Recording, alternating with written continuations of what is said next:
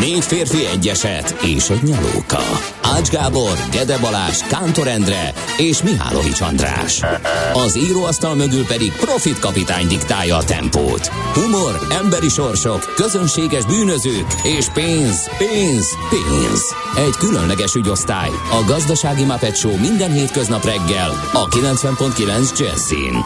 De is figyelj, ne csak a bárányok hallgassanak. De miért? Ha nincs pénzed azért, ha megvan, akkor pedig azért. Millás reggeli. Szólunk és védünk. Jó reggelt kívánunk, 6 óra 30 perc, ébresztő hét alvok fel, az ágyból ideje nekiállni a GDP termelésnek annak érdekében, hogy minél előbb utolérjük először Bulgáriát, hogy örüljön zsidai kollega is, és majd utána Ausztriát tartsuk be a sorrendet. Nem, mert tehát ő úgy értette, hogy a bolgárokra még lefelé ereszkedünk, tehát hogy egy, onnan, onnantól kell majd egy hangulatos irányváltást venni, mert először ők érnek utol minket, illetve mi hagyjuk magunkat utolérni.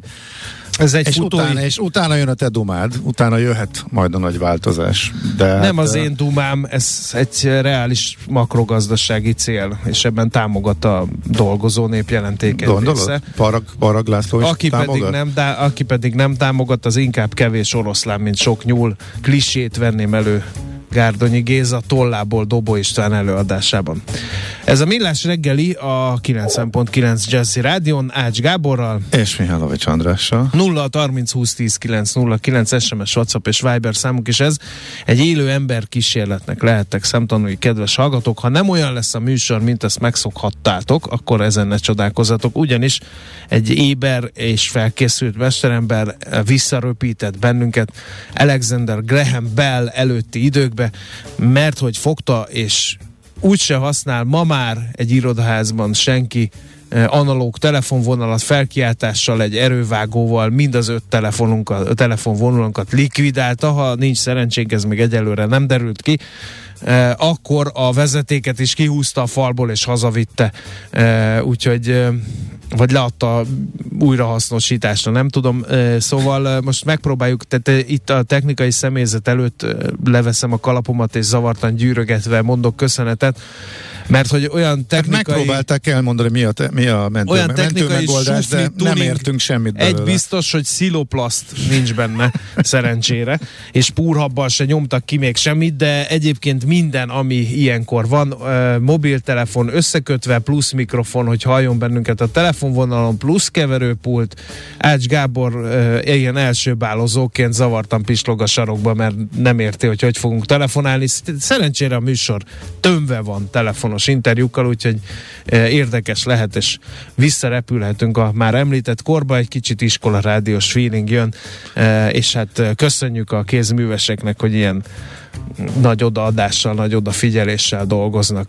Wagner Gábor lesz a Azt kísérleti hittem, ő nyúl. volt a mester. Nem, meg elmondjuk, hogy majd uh, hónap utolsó pénteke van, és ilyenkor uh, uh, szoktunk következő Programajánló. havi programajánlót tartani Wagner Gáborral, úgyhogy 7 óra után ő lesz az első, akit majd a Bohera vonalon keresztül próbálunk elérni, úgyhogy reméljük majd összejön, és sikerül normális kapcsolatot létrehozni. Közben- Te, te engedted be ezt a vadállatot? Mindegy, kettő vadállat is berepült a stúdióba. Sarkig tárom az ablakot, hogy e, a gorilla Hát ez a szag baj. kimenjen e, minden reggel. A gorillaszak akkor képződik, amikor már bennülünk, de miután De éjszaka senki nem ül benn, Akkor- teljesen fölösleges engedni a nem, vadállatokat. nem nyitok vitát ebben, az az igazság. Ki kell szellőztetni, töltsd meg a tüdődet, neked is jót fog tenni. A repülőgépekben tudod, hogy, vagy tudom, hogy hozzá vagy szokva állott, pálott, keringetett levegőhöz, de én ezzel nem vagyok hajlandó eh, együtt élni, úgyhogy eh, Zimankóban, eh, Kánikulában sarkig tárom az ablakot, erre bejött egy darázs, ami érthetetlen október végén, hogy ez eddig hol volt, valamint egy éjszakai lepke, amely megvadulva körbe-körbe kamikázeként mindennek neki menve, úgyhogy még ez is nehezíti az adást, de jó példával járunk elő, bár, hogy bár a körülmények nem ideálisak, gondolom ezt egy páran nap mint nap átélik ebben a lángoktól ölelt kisországban, de jó példával járunk elő, hogy uh, ideális körülményeknek uh, nem mondható módon is tudunk műsort csinálni, úgyhogy ha az Ács néha megijed és csapkolódni kezd, az azért van, mert a Dalázs rámozdult. Én nem vagyok ijedős, úgyhogy engem akár meg is csinál. De ha Most így, hol van? Itt fönt repked, ha nem viselkedik jól a zene alatt, azt hiszem, hogy e, természetvédelem ide, klímaváltozás, oda ki fogom nyírni, ha ezt így folytatja, mert ideges. Nem, ezt e, tegnap is volt egy darazsunk, és e, közösen nagy lelkesedéssel megold. Nem, és végig Zsocnak sikerült azt hiszem kiterelnie, vala, nem tudom, beszélgetett vele, vagy valahogy magához édesgette, aztán utána távozott az ablakon, úgyhogy nem, nem gyilkolunk ilyen vadállatot sem, úgyhogy én igen, beszéljen magad nevében. Föl, Na. Fölborul itt esetleg a egy oh, természet egyensúlya, de nem. Nem ettől. A mi lelkünkön száradnak, semmiképpen nem támogatom az ilyenfajta megoldásokat. Drága barátaim, 2022. október 28-a van, egy pénteki nap. Nézzük tehát, mi köthető a pénteki naphoz. Események tekintetében semmi. Véli a szerkesztő, viszont névnaposaink vannak. Simon és Simonetta névnapot ünneplünk, Isten éltesse e két név viselőit a mai reggelen. Azért van esemény, mert nem került be az adásmenetben, de megnyitották 1877-ben a nyugati pályaudvar. Nem sikerült a csatákat eldugnom. Na, igen. Nincs csata. De nem volt, akarok. láttam. Azért, mert a királyi csapatok vissza ostrom alá vették Székesfehérvárt 1593-ban, az semmit nem jelent, mert nem sikerült nekik semmi. Nem jó, de hát gondol, mindegy, így is megtaláltad, szóval végül is Igen. akkor nem sokat ért a és, eldugás. És a Szabadság szobornak is születésnapja van New Yorkban, ugyanis 1886-ban október 28-án leplezték le. A szabadság megvilágosítja a világot névre kereszt. Ez a neve, nem szabadságszobor. Fákját tartó női alak, a francia köztársaság ajándékozta az Egyesült Államok népének, úgyhogy ez a kettő dolog mindenképpen ide illik, illetve még 1978-ban egy pillanatra pillancsunk vissza, mert hogy akkor vezették be a személyi számot, mint személyi azonosító jegyet. Máig tudom, de közben személyi szám az nincs. De közben ugyanaz a személyi szám, nincs. mint ami az azonosító jeled. Állítólag nincs, de mégis mindenként mégis kérik. Van, igen. Ezt elvesztettem a fonalat. Azóta, hogy hivatalosan is beszüntették, hogy nem lehet használni, azóta azért csak kérik tőle. Vagy akkor a átnevezték, és akkor a jelet lehet használni, vagy nem, nem tudom, hogy hogy van, de azóta többször is előkerült. Igen, adatvédelmileg, mintha nem tudnána, a Google sokkal többet rólunk a személyszámunk nélkül is. Az utolsó négy számjegye az enyémnek, az azonos volt az autónk rendszámával a 80-as évek végén, amikor még négy szám volt benne, e, és én ezt azóta se fejtettem meg, hogy ez e, szándékos, vagy egy jel, vagy egy tök véletlen. Hát végül is egy a tízezerhez akár simán előfordulhat. Igen, nem tudom. Én ezen sosem lamentáltam, és nem is emlékszem, hogy bármihez hasonlított volna. De nem mondd be, mert akkor azonosítanak, aztán nézhetsz. Na nézzük a születésnaposainkat. 1880-ban 60 Lajos magyar író, költő, kritikus, irodalomtörténész, az a Magyar Tudományos Akadémia tagja született pont ezen a napon, tehát október 28-án. Aztán Bernie Eccleston 1930-ban született ezen a napon, hát ki ne ismerné Burnit, ugye brit származású autóversenyző is volt, menedzser, és hát a Formula 1 atya, vagy hogy szokták sportújságírók mondani? Valahogy így azt hiszem.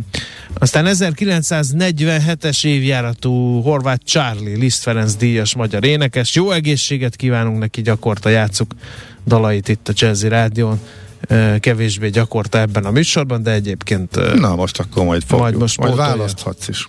Azt hittem Bill Gates egyik szintetizátoros számát fogod elő. Gondoltam rá, de figyelj, legyen egyszer ha, ha egyáltalán föl tudsz idézni Charlie dalokat, vagy, vagy nekem kell mondanom, hát hogy természetesen a jég dupla viszkivel azt fel tudom idézni, vagy, szá, vagy néz, néz az ég felé. Hát, na jó, akkor az, ez mert hogy úgy is, lesz, úgy is lesz fapados rovat, akkor abba nézz az ég felé, hogy a gépem a felhőn száll, azt tegyed be magadnak. De magamnak. Otthon. Okay. Otthon. Otthon, otthon tegyem be? Ne tegyem be? Igen. igen. Komoly? Jó. Hát ne ilyen lírja itt valami jég dupla viszkivel, az jó napindítónak, nem? Azt, azt gondolod? Jó. Ja. Oké. Okay. Aztán az isteni Eros Ramazzotti, oly sok hölgy uh, szemeinek megnedvesítője olasz énekes 1963-ban született, és hát, mint fénykép szobán falám Julia Roberts, Oscar Díjas amerikai színész 1967 ben született október 28-án, neki pedig Kisztihánd innen a távoli ködbevesző, az ő térképén egy ceruzahegynyi kis országból, annak a fővárosából. Úgyhogy hát ezek voltak a születésnaposok, és ez volt a megemlékezés október 28-áról, és 0 30 20 10 9 0 9. Ha valaki közlekedési anomáliát érzékel a fővárosban, az azonnal adjon hírt. Cserébe uh, szolgáltatunk Gézu hajkut nektek. Van egy jó hírem, de rossz az régóta nincs. Melyikkel kezdjem? Írja Gézu, köszi. Ez, ez jó. Figyelj, lőpapával összefogtak, és elhatározták, hogy engem jégre tesznek, mert nem tudom. Uh, 22 perc alatt ér D-kartárs uh, Hermina mezőre Gödről, azaz suhanós 6 óra előtt, úgyhogy gratulálok. Uh, de mi lenne, ha egy régi generál dalt tennénk közze Csálitól, az nincsen hát, Szerintem nincs, arra készülni kellett volna, hogy most csak abból tudok válogatni, ami amúgy benne van itt a gépben, és össze van készítve, és amúgy is szokott időnként fölbukkanni, tehát a rádió kínálatában. Fölmerült bennem, hogy felajánljam neked a hát ugye összekötve rendkívül kreatív módon összekötve a Szabadságszoborról a New York, New York című opus, de igazából az sem az a nagyon ébresztős gyors, de a Spinning Wheel az viszont gyors, hogyha esetleg az jobban tetszene. Melyik? Spinning Wheel. Ja, szerint, ja akkor azt nem ismerem. Kérem. Ja, Tudod mit? Akkor megmutatom neked a spinning wheel-t, és akkor... És Felébredt akkor el, a ház. El is, el, el is dőlt a Fel, felzavartad ezzel az egésszel a házitról. Jaj, nem, megint az ács és szakmai hibáktól hemzsegő műsorvezetése, pedig szép reményekkel indult a nap. Ezek fényében jó reggelt, ha még lehet egyáltalán erről beszélni. Úgyhogy... Annyira jó fej. Engem Ilyen... már nem mer bántani, mert én olyanokat visszaosztok neki, hogy aztán a faladja a másikat. Hát Ott, otthon szokott sírni. Könnyű préda vagyok, már nem kérdezek Igen, vissza, hogy mond, mondjon konkrétan egyet, de, de így legalább vicces tényleg. Na, jó, oké. Okay. Mehetünk? Mehetünk. Hú, de gyorsan abba hagyta a jeles előadó művész. Jó egészséget kívánunk Korvács Csálinak. Többen ötletelnek itt, hogy a generáltól a piros bicikli, Cserháti Zsuzsától a száguldás, Porsche szerelem Hát ott nem jutott eszembe, és nincs is meg, de azt, azt majd szerintem egyszer, majd igen. Nincs meg? Hát most itt nem tudtam volna hirtelen elővarázsolni, mert azt nincsen benne, nincs benne a, a select, DJ szelektor. Nincsen benne a szelektorban, igen, erre gondoltam. Tehát most itt hirtelen nem tudtuk volna játszani, de majd gondoskodunk róla, hogy egyszer majd tényleg akkor előveszek, igen, egy igazi klasszikus. Na, nézzük a magyar sajtó felhozatalát. Parag László megszólalt, a népszava pedig idézi a címlapján nem fogja támogatni az uniós minimálbért a Magyar Kereskedelmes Iparkamara, mert az egy versenyképességi előny elvesztését jelenteni. Ezt mondta ő.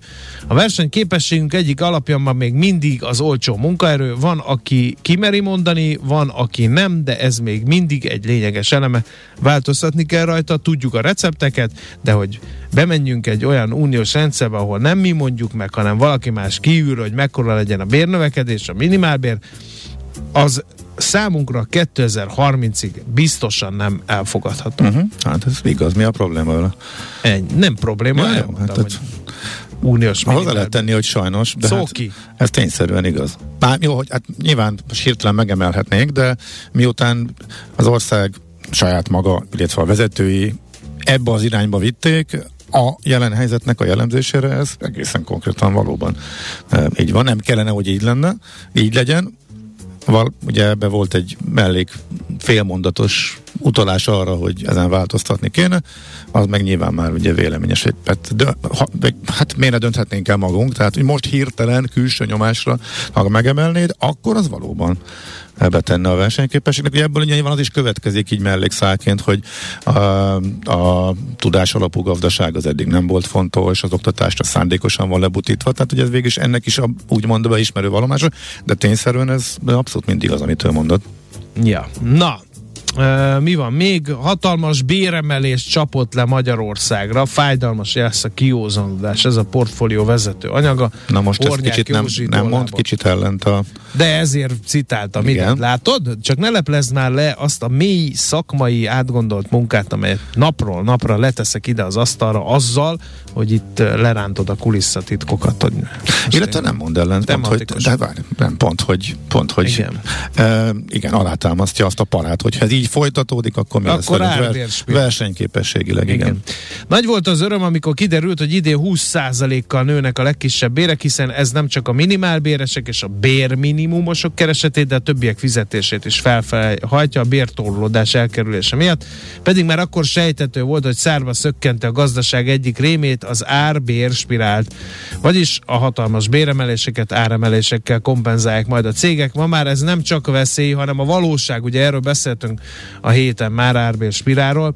A magyar gazdaság egyik olyan kihívása eh, ez, amit kezelni kell. A tapasztalatok szerint azonban az eh, nem lesz egyszerű, csak fájdalmas megoldások vannak az árbér spirál megtörésére. Persze, mert vagy recessziót idézel elő, hogy ne költekezzenek az emberek, vagy nem emelsz bért akkor sem, amikor elszabadulnak az árak, akkor meg ugye őrjöngeni fognak a munkavállalók, és fegyelmezettség van szükség a munkaadóktól, hogy ne vegyék fel nagyobb fizetéssel azt, aki, de hát ezt meg ugye nehezebb megcsinálni. Úgyhogy Hát barátkozzunk az árbérspirál kifejezéssel feleim. Én a portfóliónál maradva kiemelnék egy tegnap délutáni cikket, mert nagyon érdekes, és hát szokatlanul bevállalós. Jelentős átcsökkenésre számítanak az értékesítők 23-ban a hazai lakáspiacon. Hát, hát ugye Semmi, semmilyen jel nem mutat arra, hogy stagnálnának az árak. Hát ugye elszabadultak a, a Igen, építési a... költségek, lelass, azt már mondják, hogy nem lesz új lakás. Igen, de a piaci szereplőknek a kommunikációja az ingatlan piacon, illetve a piaci szereplők egy, egy jó részének a kommunikációja az inkább sokszor poziból beszélésnek tűnik, és nem annyira a valóságnak a kifejtése az érdek. Tehát minden, minden az áresés irányába hat minden tényező, akár Én is beszélünk. Viszont sokszor inkább körülírás, meg a lehet, meg ha mellé rakod a, az emelkedés mellé nagyítóval össze bányászható tényezőket, akkor ki lehet hozni, hogy um, jó, török Gábor módjára, hogy így is, úgy is, meg erre is van esély, meg arra is, meg e, e, emellett is szólnak, szólnak érve, meg amellett is szólnak érnek. Ne, egészen ne konkrétan... Ne szegény ingatlanosokat, mert tőzsdei jellemzőktől is hallottunk olyat, hogy az árak hosszú távon az árak emelkedésére számítok, de benne van a pakliba az esés, sőt, ha nem jönnek össze a dolgok, akár egy stagnálásra is felkészülhetünk. Hallottunk már ebben a műsorban. Ez így is van. Ez abszolút így is van. És, és, igaz, és, és igaza is volt, ugye? Na, van egy Csorba Dániel nevű ingatlan értékesítő, aki blogger is, és csinált ő egy nagy Facebook csoportot, ahol a, az haza ingatlan értékesítői szakma jár össze, eh, Kalmár kantinnak hívják, és ő ott megszondáztatta azokat, akik tényleg a legközelebbről látják a piacot, Hey, és hát nagyon, nagyon durván esésre, méghozzá nagyon kemény esésre számítanak. Mennyi itt, itt van, százalékot itt van, mondjál, gyorsan? Itt van részletesen uh, hogy ország, az ország, ország részenként éppen hol mennyire, de például meg, hogy lakástípusonként a panelok egyébként még az elmúlt hónapban de tudtak emelkedni, és még a téglák is esetleg stagnálni, vagy ország, országosan még stagnálás fölött voltak, de például már eddig, már az elmúlt időszakban is meredek volt a családi házaknál, tudjuk, té- a kádárkockák, rezsiköltségek Tehát ugye az idős emberek, akik de... nagy házakban élnek, azok ugye most nagyon nehéz helyzetbe kerültek az infláció és az energiaköltségek elszabadulása miatt, tehát nem meglepő, ha egy csomóan mm-hmm. valamiféle megoldást próbálnak erre találni, és túladnak ezeken a nagy hodályokon, mert arra korszerűsítésre alig ha van pénzük szegények. Uh-huh.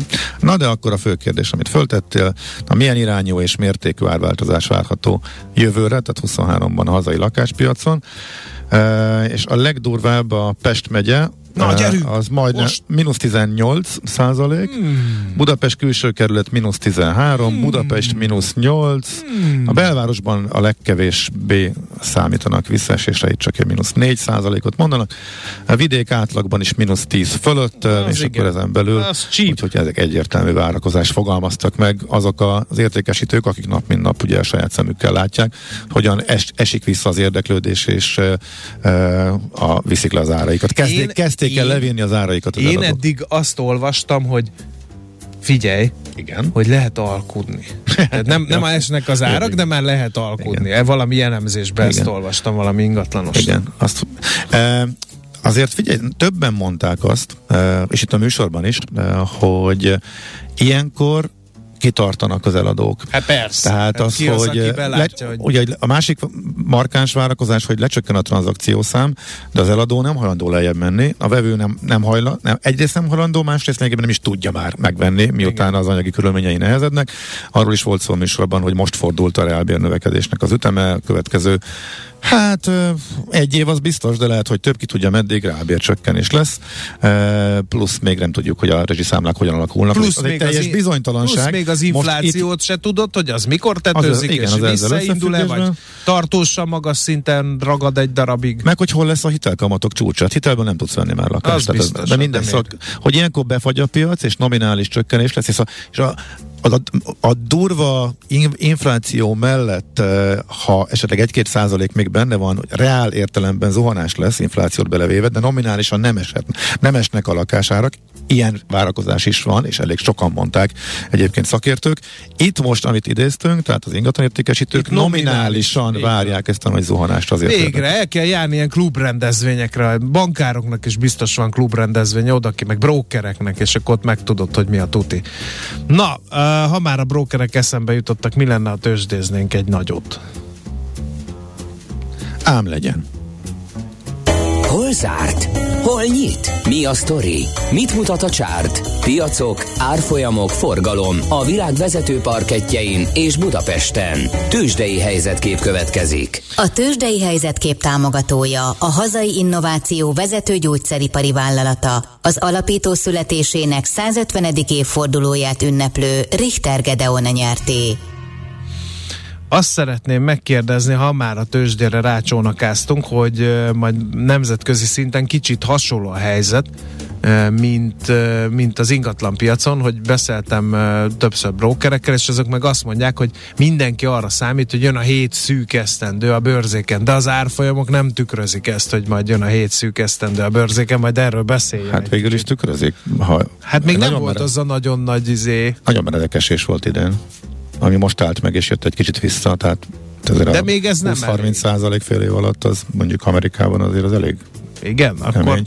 Hát, uh-huh. De egyébként meg a vállalati gyors de ebből semmi nem következtetés nem lehet levonni vonatkozóan, hogy meddig fog tartani, tehát ezt, nem tudjuk. Na nézzük akkor, a Budapest értéktőzsde indexe 1 százalék fölötti pluszt hozott össze 40.990 forintig.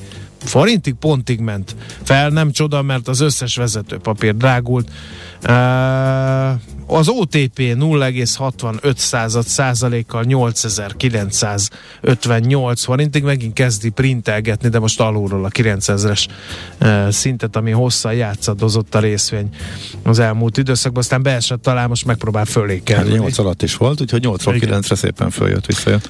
Richter 2,36 század százalék 8250 forintos záróérték, a MOL 0,65 század százalék eh, pluszt hozott össze 2480, a Telekom úgy hozott össze több mint másfél százalékos pluszt és 299 és fél forintos záróértéket, hogy nem volt az öt legnagyobb forgalmú részvény között, mert hogy ott helyette a Delta meg a Cikk Pannónia szerepelt, a Deltában eh, egész eh, szokatlanul nagy forgalom volt, és 3,98 század százalékos plusz, a Cikk Pannóniában is volt forgalom rendesen 2,8 százalékos mínusz hozott össze a papírra. A tőzsde előszobáját is vegyük tehát gorcső alá, és nézzük meg, hogy ott e, mi történt. Egy nagy nulla feleim. Egyedül az Ébduferbe volt, de olyan ergya felháborítóan kevés, alacsony, nulla, zéró, nem tudom én milyen forgalom, hogy nem vagyok hajlandó beolvasni azt, hogy mi történt a papírral. Elképesztő. Tehát nihil, nihil van az x kategóriában, sajnos. Egyéb most a napot is lekapcsolták? Energia, mert hogy ilyenkor azért már világosodni szokott, nem? Vagy, hát igen, később világosodik, fel, megbeszéltük a magasságosan. Bár hogy tegnap még nem tűnt föl, de már lehet, hogy szóltak valakinek, hogy később sugárol. Na, Az mindegy. nem jó, nem energiatakarékos. Korábban kéne felkapcsolni, hogy le tudjuk kapcsolni a villanyt. Ja, igen, ezt ez teljesen jogos. Na, jó, közben rájöttem, hogy most lesz órállítás a hétvégén, úgyhogy jövő, jövő héten már ismét korábban kell a nap nekünk, legalábbis itt reggel. Ezt is elvitte a gazdasági válság, ezt nem, az óraállítást? Nem, ez a szokásos időpontban van, ilyenkor a visszaállítás. Én értem, de volt dilemma, hogy nem lesz. Hát utoljára... Egyáltalán, ut- soha. Hát most még visszaállítjuk, és utána lehet gondolkodni. Azt hiszem valamelyik kormányinfon beszélt Gulyás miniszter is erről, hogy majd el lesz törölve, de ugye ezt már annyiszor megfutottuk ezt a kört, Igen. meg is szavazták, aztán a kedves európai országok nem tudtak megegyezni, hogy ki hova tekergesse, e, aztán utána jobbnak látták az egész témát jegelni, Igen. hogyha jól emlékszem, hogy mielőtt ilyen mozaik lett volna, hogy ötször állt az órát, mire eljutsz a Párizsba. keletről nyugatra, Igen. mondjuk Portugáliától Budapestig, vagy mondjuk Bukarestig, mert ők Ez senki így, nem így akarják, úgyhogy egy jó nagy káosz lett volna belőle, de most megint megy a számolgatás az energiaválságból, hogy ki melyikkel jár jobban. Új, új, igen, új tényező jött be a képletbe, úgyhogy most meg, megint mindenki lehet újra számolja, hogy neki miért másképp, mint a szomszédjának, és akkor, és akkor ott vagyunk, ahol voltunk. Az biztos, hogy most visszatekerünk, tehát most a nyári időszámításnak vége lesz, a hosszú hétvége, hát nagyjából közepén, mert vasárnap reggel fog ez bekövetkezni. De hogy ez a tőzsdeblokk lenne, akkor, és nincs itt, az, nincs itt a Czoller, hogy kiröhögjön, hogy tőzsdéről beszélek a tőzsdeblokkban, gyorsan elmondom, hogy ismét egy sima egy fordított volt, hogy a te kedvenc kifejezésedet is ide bigyesszem, aminek az volt az oka, hogy nagyon kemény cégeredmények jöttek mindkét irányba. Hát a Facebook, illetve a Meta gigantikus zuhanása Tényleg, határozta meg mi, a mi van Zuckerberg bácsival? Hát, pocsék lett az eredmény. 25, tehát elvesztett az értékének a negyedét egy nap alatt, vagy egy De pillanat miért? alatt lényegében 25 százalékot szakadt. Mert csak mi nyuggerek vagyunk ott rajta? Vagy hát, azért, mert én, hát mert én nem használom azért. Most ja, végre. Hát akkor használja. Most végre beépült az árfolyamba az is, hogy én nem használom. Ugye ezt, e- ezt, ezt próbáltam már mióta, és végre a piac reagált. Úgyhogy, na, azon gondolkodom, kit nem használok, még kit lehet sortolni.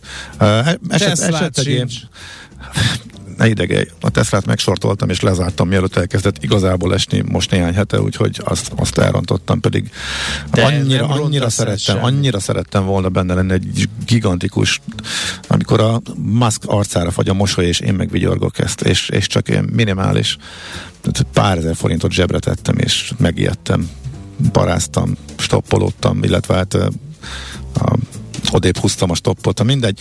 A lényeg az, hogy az nem jött össze, Apple esette 3%-ot, Amazon esett további 4%-ot az előző nap után, ellenben jó eredmények voltak, és ezért ez okozta azt, De az hogy alfabet a... akkor a fang cégek esnek, mint a kő. Igen, most uh, igen, igen. Az, az alfabet, hogy folytatta a, a durvulást, ugye ő esett nagyot az előző napon, azt most nem néztem, de Akkor hogy ezt a, a Nasdaq, e, Nasdaq short ETF-et csak meg kellett volna venni, mi? Még a gyors jelentési szezon előtt. Hmm, de hát, látod, látod. Ellenben, akit, akik emelkedtek és jót produkáltak, Caterpillar, Honeywell, Uh, Merck, uh, McDonald's is 3%-os Caterpillar 7,7%-ot. Nagyjából a gyors jelentések jó határozták meg a... szezonja van, mert a Coca-Cola is egész jó számokat tett közé, meg most a McDonald's is ezek szerint, akkor Warren Buffett örvendezik. Hát ő, alap, az ő alapvetően így láttad? Esett 3,5 százalékot az is. Ja. Uh-huh. Úgyhogy ott sem volt igazából kiváló a, a hangulat, és akkor jött még a zárás után ismét néhány e, gyors jelentés, e, úgyhogy e, hát azok is ilyen összevisszák voltak, de inkább e, negatív. Az Amazon zárás után esett 13%-ot, miután jelentett, tehát az nagyon rossz lett. Azt mondja, hogy az Apple rátett még arra három és félre, miután jelentett más felet, ellenben, hát kiment, az Intel viszont fölfele 5%-kal zárás után, illetve a Pinterest volt, mert volt még jó a pozitív irányba 7,5%-ot, de ez már az árás utáni móka, hogyha visszatérünk a normál kereskedési időre, ezekből az egészen eltérő cégeredményekből, illetve árfolyam változásokból jött ki az, hogy a Nasdaq folytatta a zuhanást, és hát, hát ez nem zuhanás, de mondjuk esett e, újabb e, majdnem mennyit is, majd másfél százalékot. Ellenben a Dow Jones pluszban zárt, emel, előbb mondtam néhány Dow Jones indexben szereplő részvényt, amelyek fölfelé eh, húzták, tehát a Caterpillar, McDonald's és ezek.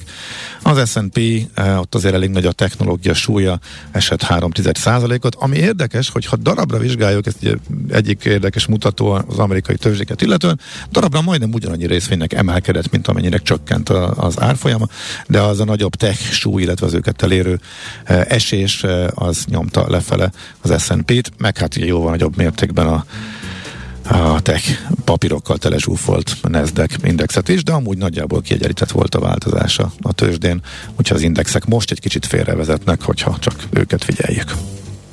Hol zárt? Hol nyit? Mi a sztori? Mit mutat a csárt? Piacok, árfolyamok, forgalom a világ vezető parketjein és Budapesten. A tőzsdei helyzetkép támogatója, a hazai innováció vezető gyógyszeripari vállalata, az alapító születésének 150. évfordulóját ünneplő Richter Gedeon nyerté. No, hát most hírcsokor következik Schmidt Andi pennájából, de nagyon nagy türelemmel közelítsünk hozzá, ugyanis, bár óvtuk ettől, de egyszerűen a zuhany alatt nem hajlandó csak telitorokból üvöltve énekelni, emiatt aztán felső légúti problémái támadtak, mert egy, mert, mert hát, na mindegy, hát szóval értitek, na, szóval így nagyon toleránsan próbáljuk fogadni a mostani hírcsokrot.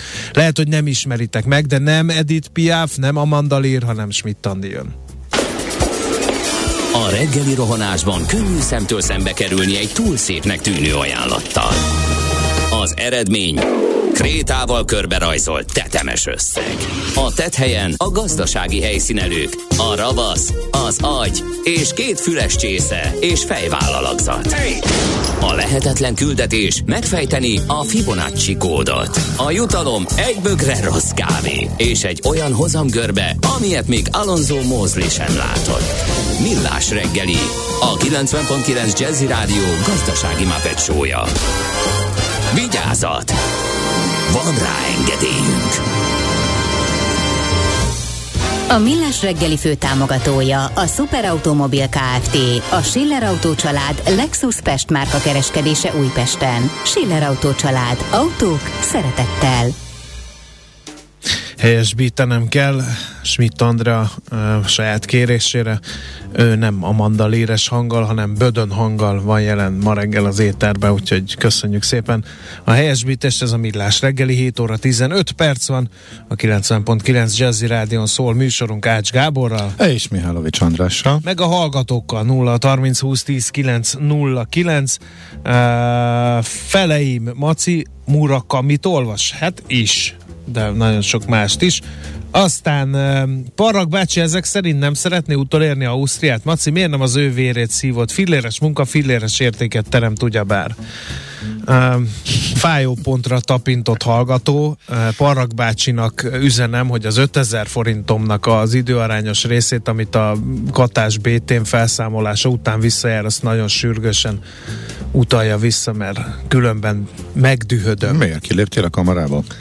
Nem léptem ki a kamarából, a cégem lépett ki, és belépett egy másik, és erre megint jelentkeztek az 5000 forintos igények. Ja, hogy, a, hogy újra elkérték Tehát, a... Vezessék ja, át, ja, hogy oh, mit bánom én, mit csinálnak. Hát nem olyan egyszerű, kérlek szépen. Aztán melyik szegmensben volt 20% béremelést, vagy csak most lesz, hova érdemes átigazolni? Lassan 15 év munka vissza, után diplomás minimálbért viszek haza, hónap végén igencsak be kell osztani Hát igen, ez egy ilyen nemzetgazdasági átlag. Sok szegmensben egyébként, igen, és abból jött ki az átlag, igen. Súlyos dilemma, 11 től 11-től Weisswurst ebéd a kollégákkal, akkor ezzel rombolom a német GDP-t, vagy éppen ezzel segítem a magyar felzárkózást. Itt is gond a fizikai dolgozók megtartása, igyekeznek a kapcsolatot a vállalat minden szintje között fenntartani. Ö, ha nagyon-nagyon szeretnél nevelő egyesületen segíteni, drága hallgató, amit Magyarországnak hívnak, akkor a, a Weisswurst ebédnél szolgáljál fel söröket.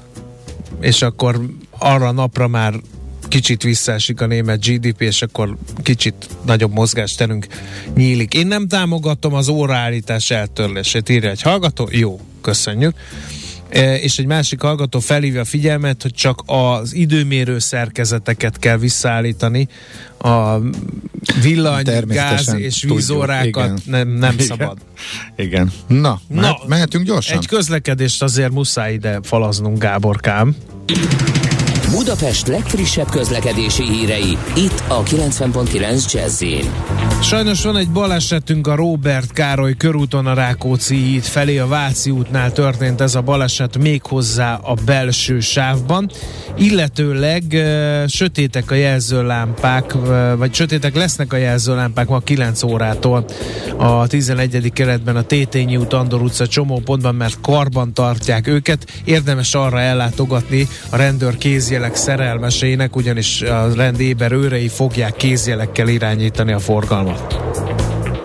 Budapest, Budapest, te csodás! Hírek, információk, érdekességek, események Budapestről és környékéről. Na és akkor rögtön kiderül, hogy az elvágott telefonvonalaink helyébe összebuherált, eh, miből is? Bluetoothból, okostelefonból, madzagokból, új keverőpultból. A régi te- és okostelefonból. Régi okostelefonból igen. álló Plusz buher a rendszer hogyan szuperál. Igen. Na a kérdés, Houston, hall-e bennünket? Azaz uh, Wagner Gábor, a Világ Budapest újságírója. Szerbusz, jó reggelt! Sziasztok, igen, hallok benneteket, úgyhogy Kicsit tompán. Mi is téged, kicsit halkabban a szokásosnál, de majd mi elhalkulunk, és akkor... Igen. Oké. Okay. okay. Kezdjük a szokásos programajánlót a gasztrol részen, mert hogy Márton nap lesz Budapesten. A kérdés, hogy lesz-e hozzá liba, mert hogy a baromfi influenza az elvitte az állomány jelentős részét, és erről már cikkezett a magyar sajtó, hogy no liba, no máj. Na hát ezt föl is tudtam. Ettől függetlenül a Márton nap az van meg lesz november 11-re esik, és uh, hivatalosan. Egyébként pedig lesz egy uh, nagyon remek program ennek keretében, csak pár nappal korábban, november 5-én. És ha hát Márton napi uh, rendezvény, de a középpontban mégse a liba lesz, hanem a pesgő meg a bor. Ugyanis a budafoki bornegyedbe lesz a rendezvény, vagyis hát ők rendezik. Ugye ez a Európában elég egyedülálló pincerendszer, kb. 100 km hosszú, és hát különféle pesgőt készítő cégek meg borászatok működnek itt, és november 5-én ö, ingyenes buszjáratok viszik majd a, a ö, érdeklődőket a ide a uh-huh. Budapest bornegyedbe, és akkor itt különféle programok várják a vendégeket, borkostoló, pintesétek, koncertek, különféle kulturális programok. Ö, elég jó kis eseménynek. Okay. Jó, akkor pattanjunk. Pat, igen. igen. Pattanjunk tovább, ha már elfogyott a mondani valód, mert nagyon megy az idő. Jó, jó, igen, igen, meg hát, ja, sok a program is. Igen. Bőven, igen, igen azért. Igen, igen. Nézzük hát, filmeket. November, november főleg ez a uh, filmes uh, programoknak a, a hónapja lesz. Rögtön kezdjük azzal, hogy novemberben az elmúlt öt évben készült egy nagyon-nagyon jó dokumentumfilm sorozat, Koltai Anna és Turán Eszter rendezőpáros készítésében. Ez a budapesti uh, underground zenei életnek a azt térképezi föl, különféle zenei stílusokra leosztva, és ezt a négy filmet annak idején ugye moziban vetítették. Az első a hip-hopról fog, foglalkozik, a második a punk és hardcore zenei ö, szténáról, a harmadik az elektronikus zenéről, a negyedik pedig a rock zenével foglalkozik, és ezt a négy filmet november folyamán a Belmozi a műsorára tűzi, úgyhogy aki még nem látta, érdemes elmenni, mert nagyon-nagyon jó mind a négy nagyon alapos, nagyon összeszedett, és hogyha valakit érdekel a zene, meg az ahhoz kötődő szubkultúrák világa, akkor ebből nagyon sok mindent fog. Ez a máról szól, vagy történet és a Ö, régi hát dolgokról is? Történet egészen a mába végződik, Aha, ugye? világos. Tehát a kezdetektől nagyjából így a, hát igen, így a 70-es, attól függ, hogy melyik zenés stílusról van szó, a múltból indul, és aztán egészen eljut a, a napjainkig, szóval elég átfogó. Nyilván azok az időszakok, amik ö, meghatározóbbak, mint a elektronikus zenében a 90-es évek második fele, 2000-es évek eleje, az ö, például sokkal na, bőlére eresztve van tárgyalva, uh-huh. a mhm. többi korszak azok pedig ö, kevésbé bőlére eresztve, de ez egy nagyon jó kis. Uh-huh. Én láttam minden négy filmet, és nagyon ajánlom mindenkinek. Oké, okay. okay, tetszik. Igen, Olasz Filmfesztivál. Tessék? Olasz Filmfesztivál. Igen, lesz olasz filmfesztivál is, méghozzá ez a 20 lesz, a Puskin és a Tabán moziban lesz a november folyamán, mindjárt mondom pontosan mikor, november 5-én kezdődik, és 16-án végződik, és a Budapesti Olasz Kultúrintézet szervezésében, és főleg azok a filmeket nézheti meg az ember, amik az utóbbi egy-két évben születtek, szóval kifejezetten friss olasz filmeket nézhetünk meg, még egyszer november 5 és 16 között, aztán, Aha. ami egy nagyon fontos Bocsánat, esemény... hadd kérdezzek a verzióra rá, mert lehet, hogy pont ezt akartad mondani, mert nagyon a világ legfontosabb és legizgalmasabb dokumentumfilmjeit kapjuk évek óta, Igen. és pont tegnap volt ezzel kapcsolatosan bejelentés. Igen, hát ez november 8 és 20-a között lesz a verzió. Filmfesztivál az ugye egy nemzetközi emberi jogi dokumentumfilmfesztivál, ami hát nem csak vetítésekből áll, hanem, hanem különféle a vetítésekhez kapcsolódó beszélgetésekből, ugye mint ahogy emberi jogi fesztiválról van szó, szóval ez nagyon uh, kicsit ilyen oktatási célja is van, vagy figyelemfelkeltés, tehát kisebbségekre uh, hívja, kisebbségek életére hívja fel a figyelmet, és ez a Toldiban, a művészmoziban és a kínóban lesznek a vetítések. Egyelőre én meg ennyit tudok erről még, még a filmekkel most fogok megismerkedni. Aha, igen, igen. Pont tegnap mert... hozták nyilvánosságra a részleteket van, a teljes programról, úgyhogy még azt majd feltérképezzük. Minden évben nagyon, nagyon izgalmas és nagyon jó, meg hát ugye tényleg ilyen nagyon aktuális, égetően fontos témákkal ö, érkezik minden évben, és hát ö, Hát igen, lelkileg is megviseli az embert egyik-másik film, de hát szóval szembesülni kell az életnek a sötétebb vagy kevésbé boldog oldalával is. Ez a fesztivál meg pont igen. erre van. Oké, okay, akkor menjünk el a zenei kínálatra, mert ott is igen, eléggé bőséges. Ugye a leg, leg, legnagyobb rendezvény ez a Essentials Fesztivál, ami én pár éve, évvel ezelőtt minden évben megrendezésre került, aztán elmaradt részben a Covid miatt, és most újra fazonírozta magát a fesztivál, és idén megint csak lesz. Ugye ennek az a lényege, hogy, hogy nem a szokványos hely, helyeken tartanak koncerteket, és uh, ez így lesz most is. Tehát a Néprajzi Múzeum, tehát itt könnyű zenei koncertekről van szó, az fontos uh, leszögezni, meg elektronikus zenéről, különféle modern, alter, mondjuk így alternatív popzenékről, szóval nem a fősodorról, de nagyon izgalmas, érdekes zenékről, izgalmas, érdekes helyszíneken. Tehát a Néprajzi Múzeum, a Millennium Háza, a Tesla, a Göm, illetve a Gömbaula, ahol uh, ezek a koncertek lesznek. Hát nem tudom, mondok egy-két nevet, hát ha mond az a hallgatóknak? Valamit, például Greg Wilson vagy, vagy Birdieman, akiknek a fellépése igazán izgalmas lesz, de Magyarországról is rengeteg előadó fog a uh-huh. három napon keresztül föllépni, a, meg hát olyan uh, a Random Trip koncert is lesz, illetve a B Massive nevű uh, parti szervező csoport is uh, szervez fellépés, szóval nagyon vegyes zeneileg is nagyon sűrű fesztivál lesz, ez november 17 és 20-a között uh, Budapest Essential Oké. Okay. És, hát- és mellette rengeteg nagyon-nagyon jó hazai és külföldi koncert lett, most tényleg elsorolom őket. A Future Islands és a Laundromat nevű zenekarok november 1-én az akváriumba lépnek fel, ugye ez ilyen nagyon fontos indie rock zenei esemény lesz. Aztán Barbonegrában november 3-án a punk legenda a Toy Dolls, egy másik legenda az A38-on november 5-én a Laibach, aztán a műpában Jusundur, szintén szóval mondhatni, a legendák hónapja lesz koncertek szempontjából. November 19-én a The Bad Plus, november 13-án ugye az Altingűn, ez egy török zenekar is.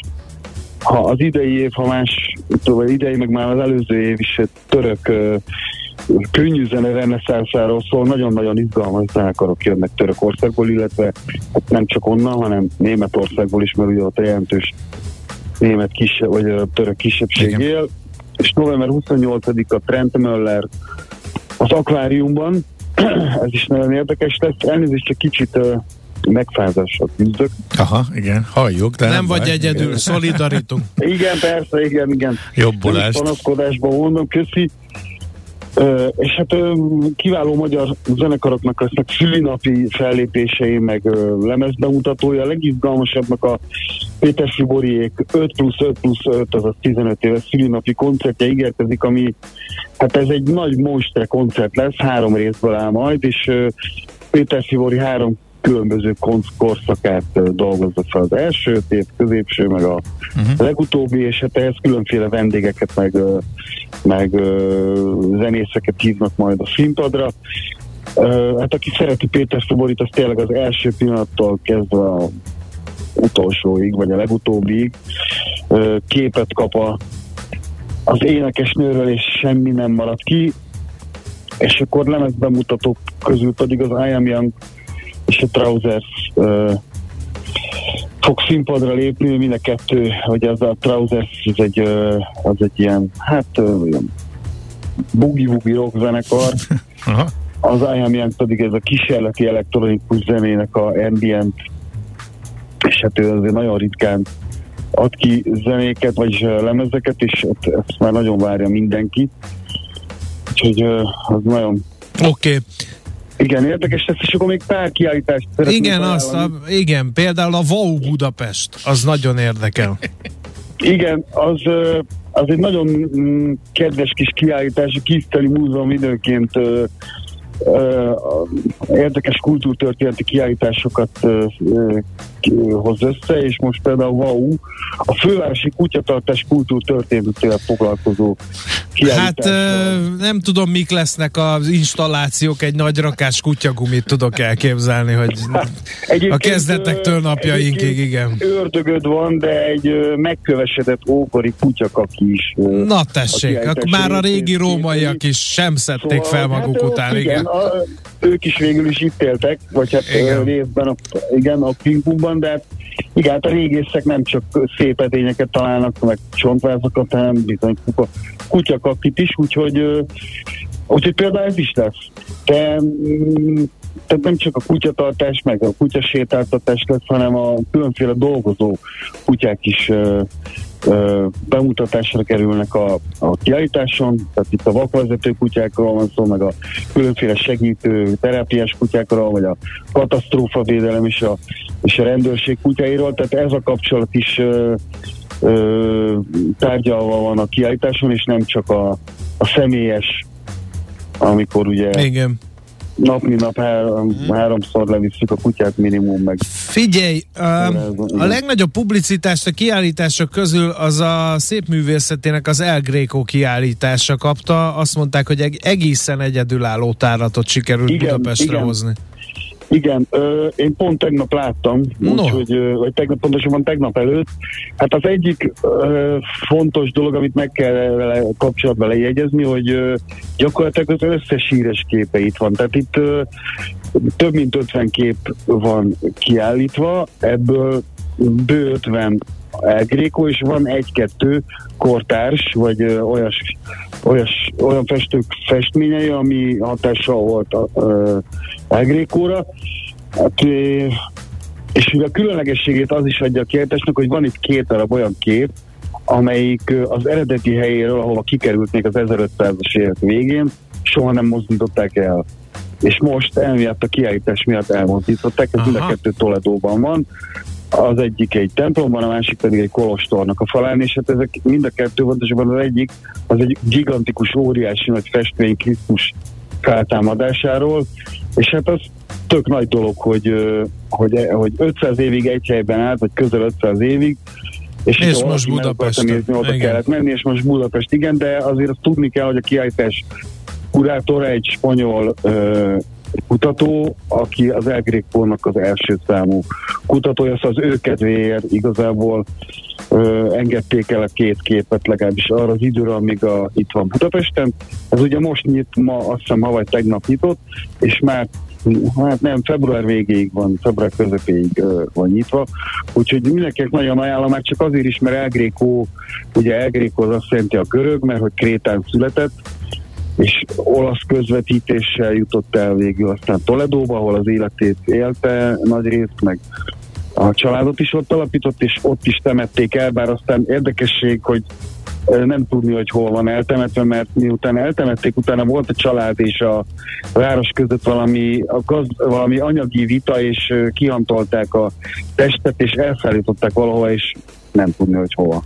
Uh-huh. Szóval, hogy sírja az nincs, vagy legalábbis hivatalos Igen. nincs. És hát ugye ő reneszánszon belül egy nagyon sajátos, hát az olasz és a spanyol mesterek kapta a muníciót, úgymond, részben, meg ugye de nagyon rajta volt a hatása a bizánci kultúrának, amiben beleszületett Krétán, és ez a kettő keveredik a képein, szóval hogy az ikonfestészetnek a hatása az érezhető a képén, és kevésbé manierista, túldíszített, vagy ilyen meg színes és, és részletes, mint a, a, az olasz vagy a spanyol mestereknek a képei, meg színhasználatában is picit más, témáiban ugyanaz, tehát főleg bibliai témákat ö, festett, meg ugye nagyon fontos a világi portré festészete, aminek gyakorlatilag ő volt a, az egyik megteremtője még Velencében, mert ugye korábban csak egyházi személyeket festettek portréknak, a királyokat, és akkor most meg már ugye a polgárság is készítetett magáról portrékat, nagyon ö, ö, beszédesek a képei, bár nincsenek nagyon részletesen megrajzolva az arcot, mégis valahogy sikerült elérnie a portréval, hogy ránéz az ember a képre, és szinte megszól a, a, az adott illető, aki a képen szerepel. Szóval nagyon nagyon-nagyon ajánlom mindenkinek, mert, mert uh-huh. remek kiállítás. Na, továbbiakat azt akkor gyorsan, igen, igen. Egyet, uh-huh. Még egyet, még igen. Egyet, még egyet ajánlatok, a Budapesti Történeti Múzeumban ma nyílt a Kádár játék katonai című kiállítás, és ezt is láttam tegnap, és ezt elsősorban a 30-as, 40-es, 50-es korosztálynak ajánlom, akiknek azért a 80-as évekre ö, tevő, tehetjük a gyerekkorát, vagy legalábbis annak egy részét, ugyanis ez a Kádár korszaknak, vagy hát már korábbról is, mert a Rákosi korszak is érintve van, sőt még a 30-as évek is ez a játék katonák történetével Na ez az én kiállításom. Nekem otthon van egy rakattal még mindig. Na igen, és, és hát hatalmas nagy tehát a budai vár például ilyen embernagyságból, Playmobilból meg van építve, pontosabban már nem is Playmobilból, mert ugye a Mert Playmobil a Playmobilt koppintották azt Magyarországon, így van, igen. Így van, így van, nem csak Magyarországon, egyébként az egész szocialista blogba, sőt még azon kívül is, egy darabig kopintották, de a legjobb kopintás az a magyar volt, ez, ez az elhangzott a kiáltáson, és egy kenyérmezei csata is ki van. Meg egy, van csinálva a Playmobilból? csinálva, igen, 450 Playmobil katonával. De menő! Nagyon, te, na, tehát maga az egész csata hata, az óriási lát, nagyon monumentális látványosság, de ha az ember fölé hajol, akkor tudjátok, ilyen, ilyen apró részleteket lehet a csatából kiszedni, elképesztő, és hát katonák, földcsöntött katonák. Ezek hát a búcsúba, búcsúban kapható ilyen műanyag nyavaják, ezek is vannak ilyen katonák, Persze, mert ez hát is van zöld, is, kék, igen, meg hogyne, mindenféle hogyne. ilyen. Igen, és az a vicces, hogy ez mind valamelyik német, olasz, vagy amerikai, vagy angol játékkatonának a mintájára készült, és úgy van a kiállítás megcsinálva, hogy ott van ugye a mi általunk ismert kis műanyag katona, meg mellette az eredeti, amit lemásoltak. Általában az is műanyag, de nem feltétlenül. Szóval, hogy aki annak idején játékkatonázott, az egyszerűen alig fogja tudni elhagyni a Budapesti mm. Történeti Múzeumot.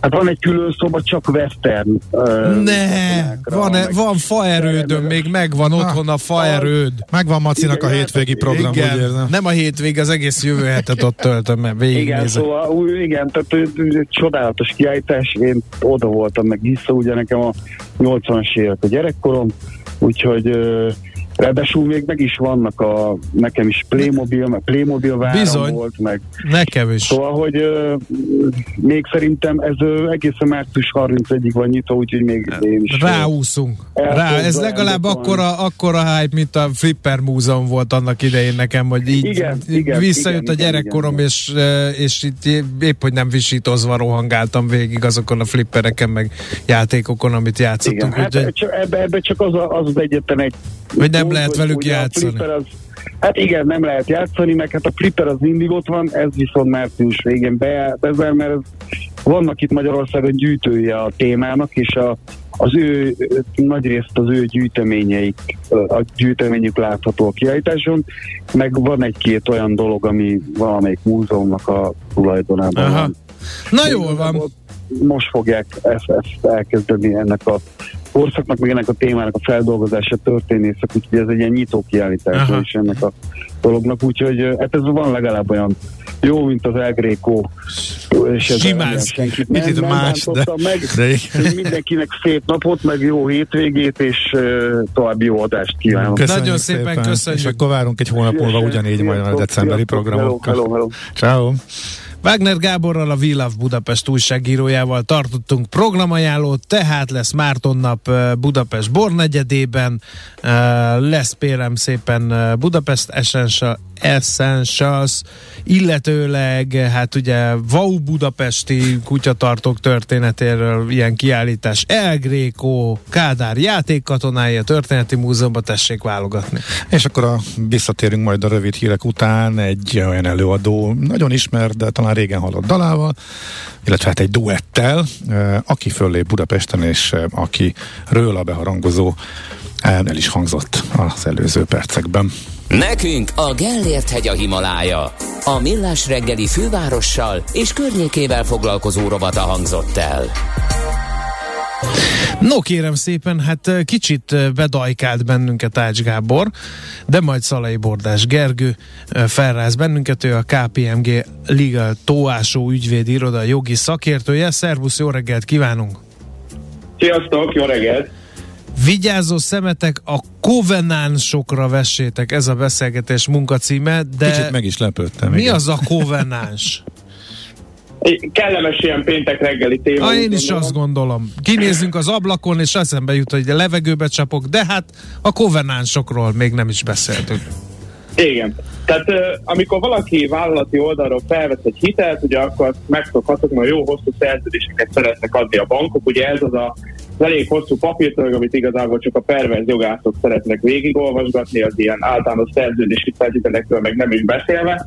Ugye azért, azért, amire ezek ilyen hosszúak, annak elsődlegesen az az oka, hogy így a hitelfelvétel mellett ugye a bankok elég sok mindent el is szoktak várni ugye a hitelfelvevőktől, hogy ezeket betartsák a hitelnek a futam ideje alatt, akár mondom kölcsönről vagy hitelről beszélünk. Praktikusan ezek olyan kötelezettségvállalások, amik ugye azt szolgálják, hogy a a, az adós, aki felveszi ezt a hitelt, az olyan formában legyen pénzügyileg, jogilag, hogy ezt vissza is tudja majd egyszer fizetni.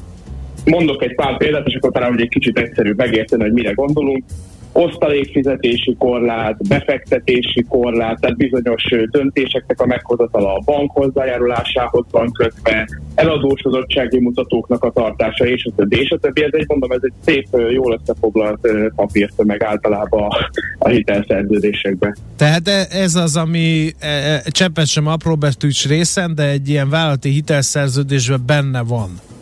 Abszolút, abszolút. Ezeknek a létéről a cégvezetés tud, az igazgatósági hát, ülésen bemennek, és azt mondják, hogy fiúk, idén nem lesz osztalék, nem lesz évvégi jutalom, mert hát van ez a kovenáns, tessék olvasgatni viszontlátásra. Igen, hát én ugye szeretném azt hinni, hogy ezzel mindenki nagyon tökéletesen tisztában van, de azért az élet az általában nem így szokott zajlani, hogy ráérnek a vállalatvezetők ilyen több száz oldalas papperokat olvasgatni. Úgyhogy ö, általában azért nem szokott ezeken túl nagy fókusz lenni. Nyilván üzleti szempontból az a lényeg, hogy jöjjön be a finanszírozás, menjen az üzlet, és akkor a többivel majd foglalkozunk. És egyébként ez egy valid hozzáállás is teljesen, tehát főleg egy ilyen felévelő gazdasági időszakban, amiben az utóbbi pár évben volt igazából az egész világ, nem is csak Magyarországon. Nagyon nem kellett túl nagy hangsúlyt fektetni ezekre, jó áron lehetett hiteleket szerezni, ment a finanszírozás, és lehetett az üzletet pörgetni. Most azt gondolom viszont, hogy egy kicsit kevésbé felfele ívelő pályára állunk, vagy legalábbis abba az irányba kerülünk prognosztizálásra, és ilyenkor azért fel tudnak értékelődni mm. ezek a dolgok. Mióta megfejtetted a kovenánsok kérdését, a, nekem az jutott eszembe, hogy azt egy bank beültet egy tisztségviselőt a céghez, mert hogy a túróba ellenőrzik azt, hogy én tényleg nem fizetek ki osztalékot, vagy nem kezdek olyan beruházásba, ami a hitel megtérülését veszélyeztetheti? Nagyon jó a kérdés. Nyilván e- ez elsődlegesen kétféleképpen tud működni. Az egyik az az, hogy van egy úgynevezett reporting kötelezettség is általában ezekben a szerződésekben, ahol neked le kell jelenteni a bank fele, hogy te éppen mit csinálsz, beszámolókat, pénzügyi kimutatásokat kell adni. A másik pedig az, hogy azért nagyon sok ilyen tranzakciónak van olyan lenyomata, ami ugye a nyilvános közhiteles nyilvántartásokban megjelenik, és azért az általában beszokott állítva lenni a, a, a monitoringos kollégáknál a bankban, ahol, ahol ezt figyeli. Jó. Ugye, amiért fontos, amiért, amiért fontos, hogy ezzel az egésszel is foglalkozni kell igazából, és a, amiért talán különösen releváns ebben a, a, a, a szakaszban ez, az ugye az, hogy most, mivel ugye hát emelkednek a kamatok, az alapkamat is most egy elég magas szinten van, emiatt ugye azért várható, meg már el is kezdődött, hogy ugye szép lassan elkezdenek ugye a, mind a vállalati, mind egyébként a, a, a retail hiteknek ugye a kamatai ugye egyre feljebb szaladni, és ugye ilyenkor azért nem mindegy, hogyha az ember még egy jó időben, pár éve felvett hitel ö, esetleg valamilyen módon megszeg, és akkor onnantól van egy felmondási esemény a, a banknak az oldalán, amivel egyébként eddig nem túl gyakran éltek azért, viszont mondom, hogyha a csábító az, hogy egy szép alacsony kamaton felvett hitelt fel lehet mondani, és aztán most újra lehet kötni pár százalékkal. Hiszen azon, hiszen azon többet keres a bank, ugye? Így van. Abszolút. Ami egy ilyen bankadóval terhelt világban egyáltalán nem mindegy. E, egyébként ez lehet e, a szankció például? Mert épp ez jutott eszembe, hogy oké, okay, tudomást szerez róla, ha tudomást szerez róla, de mit tud tenni egy bank? Például az, hogy felmondja a hitelszerződést ezek szerint. Pontosan, tehát nyilván ez, a, ez az elsődleges, ami ugye felmondásra ugye azonnal esetékessé válik, ugye nyilván azért ezt elég kevesen tudják megugrani, hogy csak úgy visszacsengetnek egy ilyen nagyobb összeget egyik napról a másikra. Tehát mi a megoldás az, hogy újra kell finanszíroztatni, újra kell kötni ezt, de ugye azt már a mostani kamatkörnyezetben számolják a kreditesek a bankba, tehát ö, egy viszonylag magasabb kamatra lehet számítani, ami valószínűleg vállalati oldalról senkinek nem éri meg különösebben. No, hát ez volt a cél, hogy felhívjuk a figyelmet a kovenánsnak a létezésére, és hogy ennek milyen veszélyei vannak, ezt hála neked sikerült is. Nagyon szépen köszönjük az információkat, jó munkát, szép napot neked! Köszönöm szépen, sziasztok! Szerbusz! No, az elmúlt percekben ugye hallhattátok Szalai Bordás Gergőt, a KPMG Legal Tóásó ügyvédi iroda jogi szakértője volt ő. A kovenánsokról beszélgettünk, ugye amikor hitelfelvételkor egy csomó plusz kötelezettséget előír a bank, amiről sokszor a hitelfelvevője nem is tud, holott egy időzített bomba, mert most például felmutatják erre hivatkozva a szerződéseket.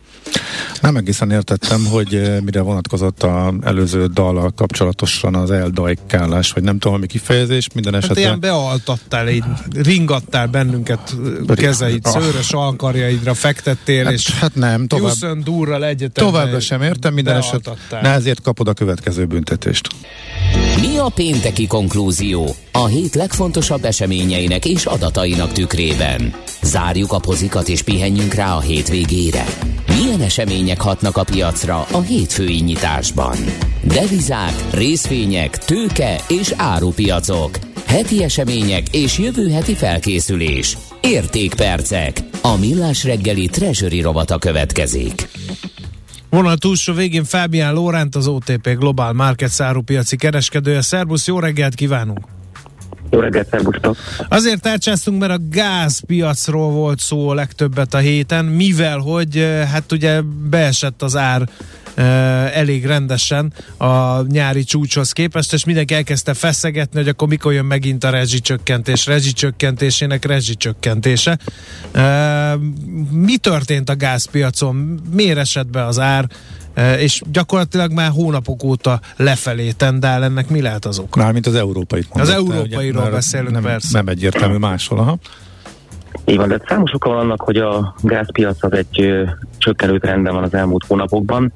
Többek között a pártnál melegebb európai időjárás az egyik okozója, de emellett az LNG piacon is egy növekvő kínálatról beszélhetünk, tehát mind az USA-ból, mind pedig a világ másik részeiről, Ausztráliából, Katarból jelentős kínálati többlet van a piacon, és ez meglátszik az árakon is. Emellett Európában a megújuló energiahordozók az aránya is növekedett, tehát egy feles csapadékos időjárásról beszélhettük az elmúlt hetekben, és ez is hozzásegített ahhoz, hogy az árak lejjebb estek. Emellett egy fontos tényező az, hogy az európai tározói kapacitás az 90% fölött van, mindenhol meghaladva az Európai Unió által előírt küszöbértéket, és közeledünk a 100%-os töltöttségi szint felé, vagy elérjük a fűtési szezon kezdetét. Fontos, hogy még mindig a betáplálási időszakban vagyunk, tehát október még mindig az időszak, amikor a tározókat föltöltik, és novembertől márciusig tart az időszak, amikor pedig kiürítik, vagy próbálják ezeket a tározókból kinyerni a gázt. Tehát a fűtési szezon sok országban még igazából el sem kezdődött, még mindig előtte vagyunk. Ezért is szoktam mondani, hogy még azért korai örülni. Igaz, hogy most úgy tűnik, mintha nem lenne krízis, mintha az árak kezdenének normalizálódni, de egyrészt még mindig a, az elmúlt öt évnek a többszöröse a gázár, másrészt, ahogy említettem, még a fűtési szezon elején vagyunk, tehát sokkal nagyobb kérdés az, hogy milyen kihívásokkal kell megküzdeni az Európai Uniónak ahhoz, hogy március-áprilisra is tudjuk tartani ezeket a szinteket, és mindenkinek legyen meleg otthonában. Aha, hosszabb távon akkor még mindig ilyen homály van, tehát nagyon bármilyen furcsa ezt kimondani, az ára azt fog hatni, hogy enyhetelünk lesz, vagy nem?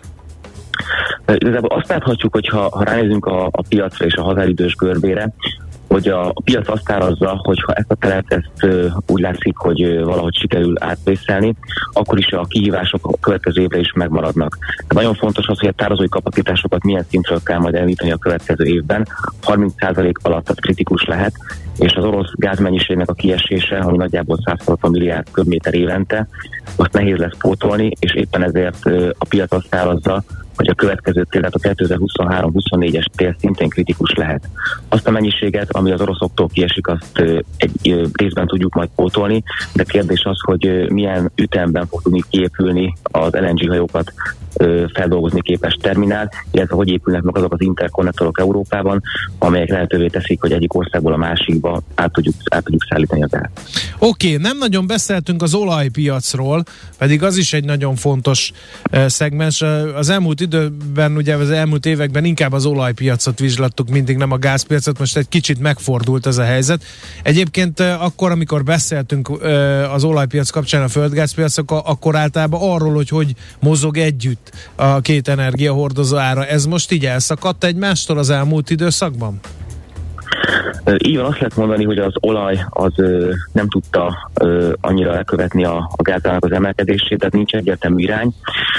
Az olajban inkább egy sávos kereskedés látható, és több olyan negatív makrooldalú hatás érte a, a, az árat, mint például az erős dollár, a növekvő recessziós kockázatok, vagy éppen az erős dollárból fakadó és a magas kamatokból fakadó csökkenő likviditás, ami a gázpiacon nem volt jellemző. Ezzel együtt az olajnál az látszik, hogy a, a fizikai és a, a, a derivatív a határidős piac elszakad egymástól, míg a fizikai piacon rövid távú pozitív hatások vannak, például csökkenő készletek globálisan, vagy egy szűkülő kínálat, illetve egyes országnak a limitált szabad kapacitása, akkor a, addig a, a derivatív piacon, a hosszú távú határidős piacokon inkább a, a negatív hatások érvényesülnek. Épp ezért, mivel a rövid és hosszú távú trendek véleményem szerint eltő irányba mutatnak, ezért pozícionáltságban sem érdemes túl hosszú pozíciókat tartani az olajban. Tehát inkább a rövid távú fundamentumok most mozgatják szerintem az elkövetkező hónapokban a, a, az olaj és olajtermékeket, és ezért uh-huh. érdemes lehet ezeket jobban figyelembe venni. Annak milyen piaci hatása volt, hogy ugye mindenki azt várta, hogy majd az OPEC is beáll a sorba, és segít Putyin elnöknek a ráncait szaporítani, de aztán utána mégiscsak nem hallgatták meg az amerikaiak kérését, és nem szűkítették a vagy nem bővítették a kitermelést, hanem éppen ellenkezőleg szűkítették. Ezt lekövette a piac végül is? Az OPEC vállalkozáson felüli csökkentése volt ez, ez a piac nem várta azt, hogy két millió hordós csökkentést fognak bejelenteni. Ők a piac stabilizálásával indokolták a döntést, és valóban egyébként ilyen szűkös piacon ez, ez szokatlan lépés, Lopektől is korábban nem volt ez nagyon precedens. Ezzel azt érték el, egyébként maga a, a csökkentés az nem két millió hordó, az elméleti, de inkább egy, egy 1,2-1,3 millió hordós csökkentésnek felel meg, mert vannak minden országnak van egy bizonyos kvóta mennyisége, amit kitermelhet, és ehhez képest nagyjából egy 1,2 millió hordós csökkenés. Valóban az OPEC-nek a, a döntése egyébként inkább a, a kitermelő országokat segítette, tehát az azonnali piacon emelte meg az árakat, és a távolabbi határidős árakat azokat kevésbé emelte. Tehát az például Oroszországnak meg az OPEC-nek kedvezett, míg az amerikai palolaj eladóknak, akik határidőre adnak el nekik kevésbé.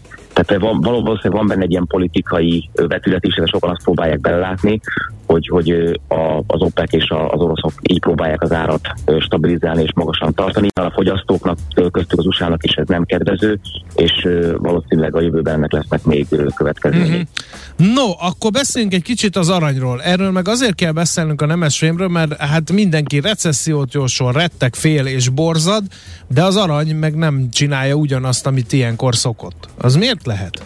Mármint, hogy nem erősödik. Nem erősödik, igen. De, nem, már régóta nem csinálja ezt egyébként, de, de úgy most sem. Valóban jó mondja, az arany az nagyjából egy olyan 10%-ot esett évele óta, és míg az olajról azt mondhatjuk, hogy nagyjából 20%-ot emelkedett, itt egy stagnálás vagy inkább egy, egy, egy gyenge évet produkál az arany, és 20%-kal egyébként a márciusi csúcs alatt. Az arany azt tudom mondani, hogy kérdés az, hogy a Fednek a kamatemelési üteme az mikor fog lassulni. Ugye más jegybankok már tettek jelzéseket, hogy a szigorítás mértéke ez csökkenhet, például a Bank of Canada is az kisebb mértékben emelte az irányító kamatot szerdán. Tehát a heti USA makroadatok is azt mutatják, hogy a Fednek a, a szigorítási lépését az elmúlt hetekben, hónapokban tettek, ezek kezdenek beérni, és talán valamelyest csökkenhet a szigorításnak az üteme jövőre, akár már decemberben is. Ez szerintem segít majd az aranynak visszatérni az 1700 dolláros szintekre, vagy akár a fölé is, tehát egy, egy gyengülő dollár, egy esetleg eső reálkamatok a jövőben azok támogathatják az erősödést. Most a bizonytalanság, a magas inflációs környezet egyelőre nem támogató, azért látjuk azt, hogy az arany továbbra is gyengülő pályában. Oké, okay, nagyon szépen köszönjük, nagyon érdekes és korrekt összefoglaló volt, jó kereskedés nektek. Köszönöm szépen, nektek is szép napot Szervusz! Fábián Lórántal az OTP Global Markets árupiaci kereskedőjével beszélgettünk gázpiacról, olajpiacról és az aranyról is. A hét legfontosabb eseményei és jövő heti felkészülés, értékpercek, a millás reggeli treasury robata hangzott el. Most hát, Schmidt Bödön hangú Andrea a híreivel. És kíváncsiak, hogy ő is has, Czoller kolléginához hasonlóan megjósolja a verőfényes napsütést, miközben egész nap ködben ülünk, úgyhogy erre kiemelt figyelmet fogok majd fordítani már, mint egy hallgatóként a következő e, percekben. Persze tudom, hogy nem könnyen előrélezhető, hogy hol száll fel a köd, és e, hol süt majd ki a nap e, a pára felhővel, ködfelhő fölött, de reméljük, hogy az előjelezéstől függetlenül Budapesten azért minél hamarabb kisüt majd a nap.